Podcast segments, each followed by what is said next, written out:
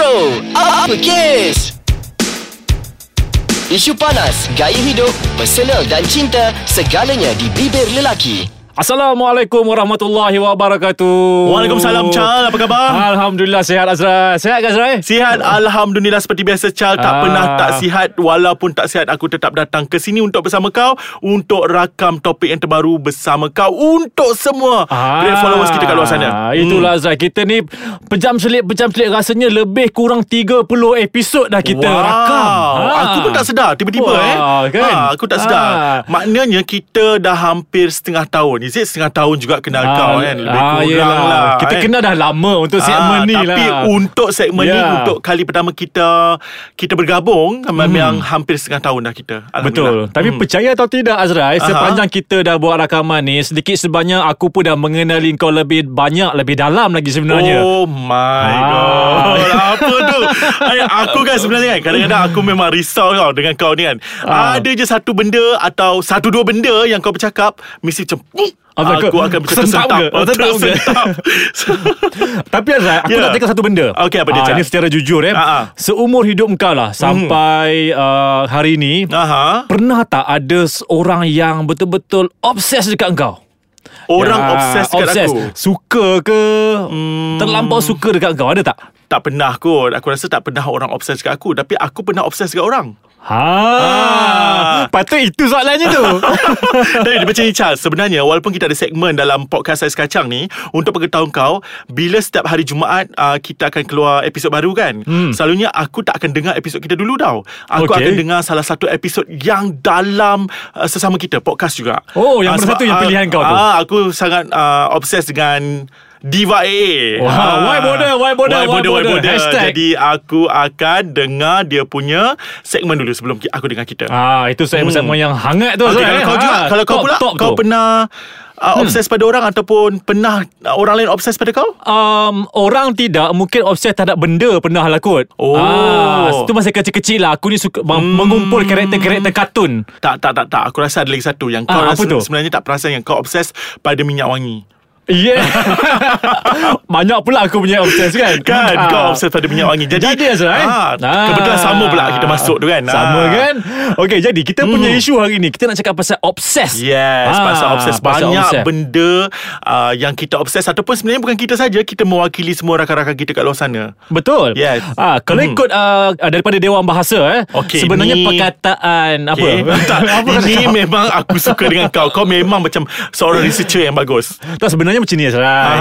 Kalau ikutkan perkataan obses tu sebenarnya tak wujud dalam bahasa Melayu. Itu bahasa Inggeris sebenarnya. Kita pinjam kita pinjam. Tapi sebab kita selesa sebut kan. Sebenarnya kita, perkataan kita disebut obsesi. Obsesi. Okay, obsesi. So Chal, kau punya autoriti adalah rujukan Dewan Bahasa. Jadi apa kata rujukan kau tu? Okay, dalam pengertian obsesi tu, dia mengatakan bahawa obsesi ni bermaksud tumpuan terlebih atau melampau terhadap sesuatu. Okay, dia macam melampau-lampau sangat terhadap sesuatu benda tu. Menurut pakar psikiatri HKL, dia kata obsesi ni dia tak tertakluk kepada diri sendiri ataupun manusia. Dia boleh jadi kau obses dekat barang ataupun kau obses dekat tempat. Okey, maksudnya macam kalau dia makan dekat satu tempat tu, dia nak dekat situ je. Kalau tempat lain walaupun sedap mana pun, bagi dia tak sedap. Itu contoh. Sampai kan dia dekat rumah pun hias dia punya ruang makan macam kedai tu juga, seperti tempat tu juga. Jadi Charles, sebenarnya kita pun dalam bahaya sebenarnya untuk segmen Bro Ape Kes ni. Ya, kenapa? Sebab kita ada dua penyampai ataupun dua podcaster dalam ni. Maksudnya kita punya followers boleh jadi obses pada salah seorang. Maksudnya kau lah yang akan jadi pilihan. Oh, tak tentu. Tak tentu. Manusia ni dia macam-macam cerita rasa ni. Betul. Berbondong-bondong diciptakan Tuhan dan berbondong-bondong juga cita rasa mereka. Jadi Chal, apa antara obses yang mengikut research kau dari side kau dulu? Okay, kalau apa aku tengah baca, aku dah pengalaman aku tengok ramai yang suka obses terhadap, yang pertama sekali untuk kurus. Tapi aku rasa engkau tak obses tau kurus Azrael. Sebab engkau tak adalah gemuk sangat, tak adalah kurus sangat. Okay. Orang teruskan. Orang yang obses untuk kurus ni kadang-kadang sampaikan dia terlampau kurus. Sebab pernah terjadi satu kes dia anorexia. Seorang model di overseas lah. Nama dia Valeria Levitin. Dia seorang model. Berat dia 63 kg. Dah terlalu kecil tu sebenarnya. Dan dia obses untuk kurus sehingga mencecah 25 kg. Kalau maksudnya kalau dia buat modeling, maksudnya dia catwalk tu, so apa yang tinggal rangka saja, rangka aku berjalan. Aku rasa dia macam rangka awang-awang macam tu dah terlampau kurus. Teruknya kan. Tapi dia lah Chal, disebabkan obses nak kurus, banyaklah program-program jom kurus ke apa semua, program-program diet semua, orang kata seperti cendawan tumbuh selepas hujan, betul, di negara kita. Dan betul juga tak kurang juga dengan produk-produk nak kurus yang dijual dan memang laku. Sebab rupa-rupanya di Malaysia ini ramai orang obses nak kurus. Betul. Tapi Azrael, tidak aku rasa engkau terlampau banyak benda nak share ni Azrael, pasal obses-obses ni. Banyak sangat. Tak apa, call this down dulu. Yes. Kita sambung lepas ni. Kita minum dulu. Tunggu. Alright. Okay Azrai, tadi aku rasa kau pun dah perkena kopi, aku pun dah perkena teh. Okay, aku nak tahu sangat, dalam banyak-banyak obses yang kau mungkin kau baca ataupun pengalaman kau sendiri, boleh tak kau cerita sikit? Sebenarnya ada satu benda yang aku lihat kau semasa kita minum kopi tadi, dan aku terasa sesuatu nak bincangkan dalam ni. Sebab sepanjang minum kopi tadi, kau asyik pegang dagu. Oh. Kenapa Chal? Rasanya aku tak cucuk apa-apa ni. Bila kau cakap macam tu, seolah-olah sebenarnya kau mengiyakan ya. Sebenarnya maksud aku bukan kau mengiyakan kau cucuk. Kau mengiyakan memang ramai orang obses untuk kelihatan mukanya runcing. Jadi mereka sanggup cucuk dagu, cucuk apa ni, hidung, cucuk pipi. Dan betul juga ada juga yang paling baru ni, dia pakai bulu mata palsu. Oh, ada juga. Ada pakai bulu mata palsu semata-mata nak nampak cantik. Tak, maksudnya tu pakai tu pakai yang lekat tu ke, ataupun pakai yang macam mana? Dia permanent. Dia permanent untuk 3 bulan ataupun 6 bulan, tapi dengan syarat tak boleh kena air. Macam aku tahu kenapa ni. Sebab Chal, ini adalah golongan-golongan orang yang obses nak kelihatan cantik. Jadi mungkin kalau seharian ni dia perlu make up ke, perlu orang kata apa, buat shading untuk runcingkan dagu apa semua, dia fed up. Jadi dia rasa macam cucuk dan nampak permanent. Macam tu ya. Dia macam tu kerana dia terlalu obses nak cantik. Jadi Chal, kerana nak cantik juga kadang-kadang ni, macam contohnya Barbie, kau tahu tak, patung Barbie, macam watak anime kan. Jadi kan kerana kita terlalu obses, bukan kita, maksudnya orang-orang kita terlalu obses nak cantik seperti Barbie, nak cantik seperti anime. Jadi ada yang sanggup pergi ke negara lain yang bukan negara kita, sebab negara kita tak buat, ke negara lain yang rasanya tak perlulah kita sebut kat mana-mana kan. Dan mereka akan orang kata apa, bedah muka diorang ikut watak-watak anime ataupun ikut watak-watak macam tadi aku Barbie contohnya. Itu obsesi tahap kronik tu Azrael.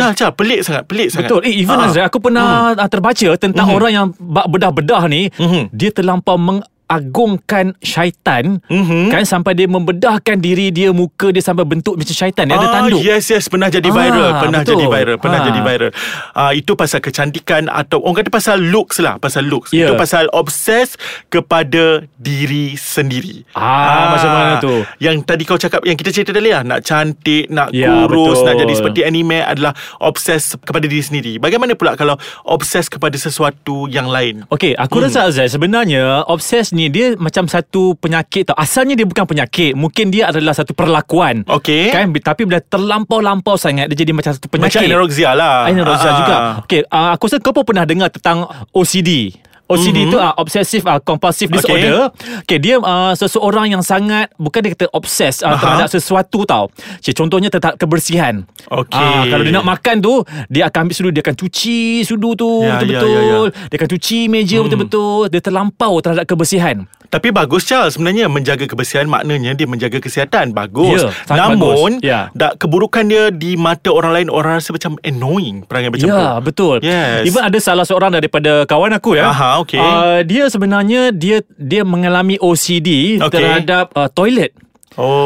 Pada dia tak percayakan toilet-toilet awam ni. Yes. Sebab dia pernah terbaca sebenarnya pengguna toilet awam pernah disahkan hamil disebabkan ada titisan air maning yang di dalam toilet tu. Tidak logik. Tak logik akal, kan? Memang tidak logik akal sebenarnya. Tapi disebabkan itu dia jadi macam obsesi terhadap toilet. Sebenarnya yang itu dia macam nak kata obses tak obses lah. Sebenarnya dia macam nak kata trauma tak trauma. Sebenarnya apa sebenarnya penyakit mental dia tu itulah sebab OCD namanya kan. Macam sebenarnya takkanlah macam titisan air mani tu boleh macam berenang-renang kan. Betul. Sebenarnya ada berita apa? Ada berita yang dekat swimming pool. Pun tak logik lah Chal. Dia tak boleh macam tu sebenarnya. Okay, kita tinggalkan obses terhadap kebersihan. Macam ni Chal, ada juga obses kepada pasukan bola sepak. Contohnya peminat-peminat sukan. Ingat ramai. Ini ramai ni fanatik. Aku tak minat bola sepak, tapi rasanya kita memang ramai rakan-rakan yang sangat minat bola sepak. Sebenarnya diorang ni sampai boleh bergaduh. Contohnya kau dengan aku kawan. Kau minat pasukan A, aku minat pasukan B, dan kebetulan pasukan A dan pasukan B lawan. Daripada kita elok duduk semeja, disebabkan pasukan B kalah, kau mengutuk aku dan akhirnya kita akan bergaduh. Oh, boleh bergaduh tu Azrael, disebabkan pasukan padahal diorang tak kenal pun kita siapa. Ya, betul. Tapi Charles, sebenarnya bagus juga obses ni terhadap sukan.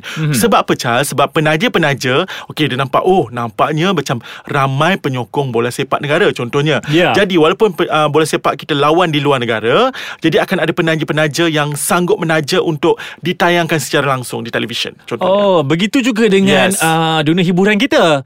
Apabila kita, industri kita nampak ramai peminat-peminat yang obses terhadap seseorang artis, kan, sehingga kan mulalah penaja-penaja mula masuk, betul. Artis tu. Sebab betul, tu kita nampak kalau semua orang sangat semua muka dia. Artis yang sama, dia ada musim. Artis ni. Semua dia je di mana-mana stesen. Tak salahkan dia jugalah kan, sebab dia tengah popular. Jadi semua orang obses nak jadi dia, nak jadi seperti dia, dan nak jadi nak minat dia. Sebab tu dulu semua artis pada suatu ketika dahulu, kerana kejayaan Siti Nurhaliza, dan semua artis nak jadi seperti dia. Sebab tu Exist keluarkan satu lagu, Kerana Percayakan Siti. Semua orang nak jadi penyanyi. Semua suara seakan-akan Siti Nurhaliza. Dan cara menyanyi pun seakan-akan Siti. Betul. Itulah obses namanya Azrael. Kan. Okay, so, Azrael, jadi kau rasa lah, ada tak ubat-ubat yang kita boleh coverkan obsesi ni? Boleh. Macam ni, kepada semua yang di luar sana, saya cadangkan dan saya sarankan kepada anda untuk obses kepada segmen Bro Ape Kes. Itu pengubat, penawar tu. Itu penawar yang paling baik. Bila anda rasa obses kepada kami, tengok aku pun dah obses kan, dah bercakap kan. Maka anda semua akan dengar kami, dengar dan berulang dan terus menyokong kami. Itu sangat orang kata apa, sangat bagus. Sebab kita membincangkan isu-isu macam ni supaya macam mana kita nak cover benda ni kan, seorang akan dengar. Dan kalau anda obses dengan kami, anda boleh sebenarnya berikan kami cadangan untuk apa lagi yang kami bincangkan yang berkaitan dengan anda. Macam mana tu caranya, Azrael? Macam mana anda boleh follow IG icekacang.my. Kemudian boleh komen di ruang komen, boleh tinggalkan pesanan kepada segmen Bro Ape Kes untuk cadangkan apa-apa sahaja topik yang ingin kami utarakan. Itu yang pertama. Yang keduanya, Chal, kita ada website www.icekacang.com.my. Klik dekat Bahasa Melayu. Lepas tu dalam Bahasa Melayu tu ada banyak sangat rancangan Bahasa Melayu. Klik Bro Ape Kes. Betul tu, Azrael. Dan sebenarnya kita pun ada fanpage kita. Ada kan. Okay, Chal, apa dia fanpage kita? Fanpage kita di Facebook. Kita boleh typekan Ais Kacang Delicious Audio Bro Ape Kes. Keluarlah segmen kita kat situ. So jangan obses kepada kurus. Kalau anda rasa, kalau mungkin ubat tu memudaratkan anda. Jangan obses kepada kecantikan, mungkin suntikan itu memudaratkan anda. Jangan terlalu obses kepada sukan yang mungkin boleh merosakkan hubungan persahabatan anda. Jangan obses kepada watak enemy, kalau anda nanti suntik pula, bedah nanti merosakkan masa depan anda. Tapi obseslah kepada apa, Chal? Kepada segmen Bro Ape Kes. So jumpa lagi. Terus obses kepada kami. Waalaikumsalam.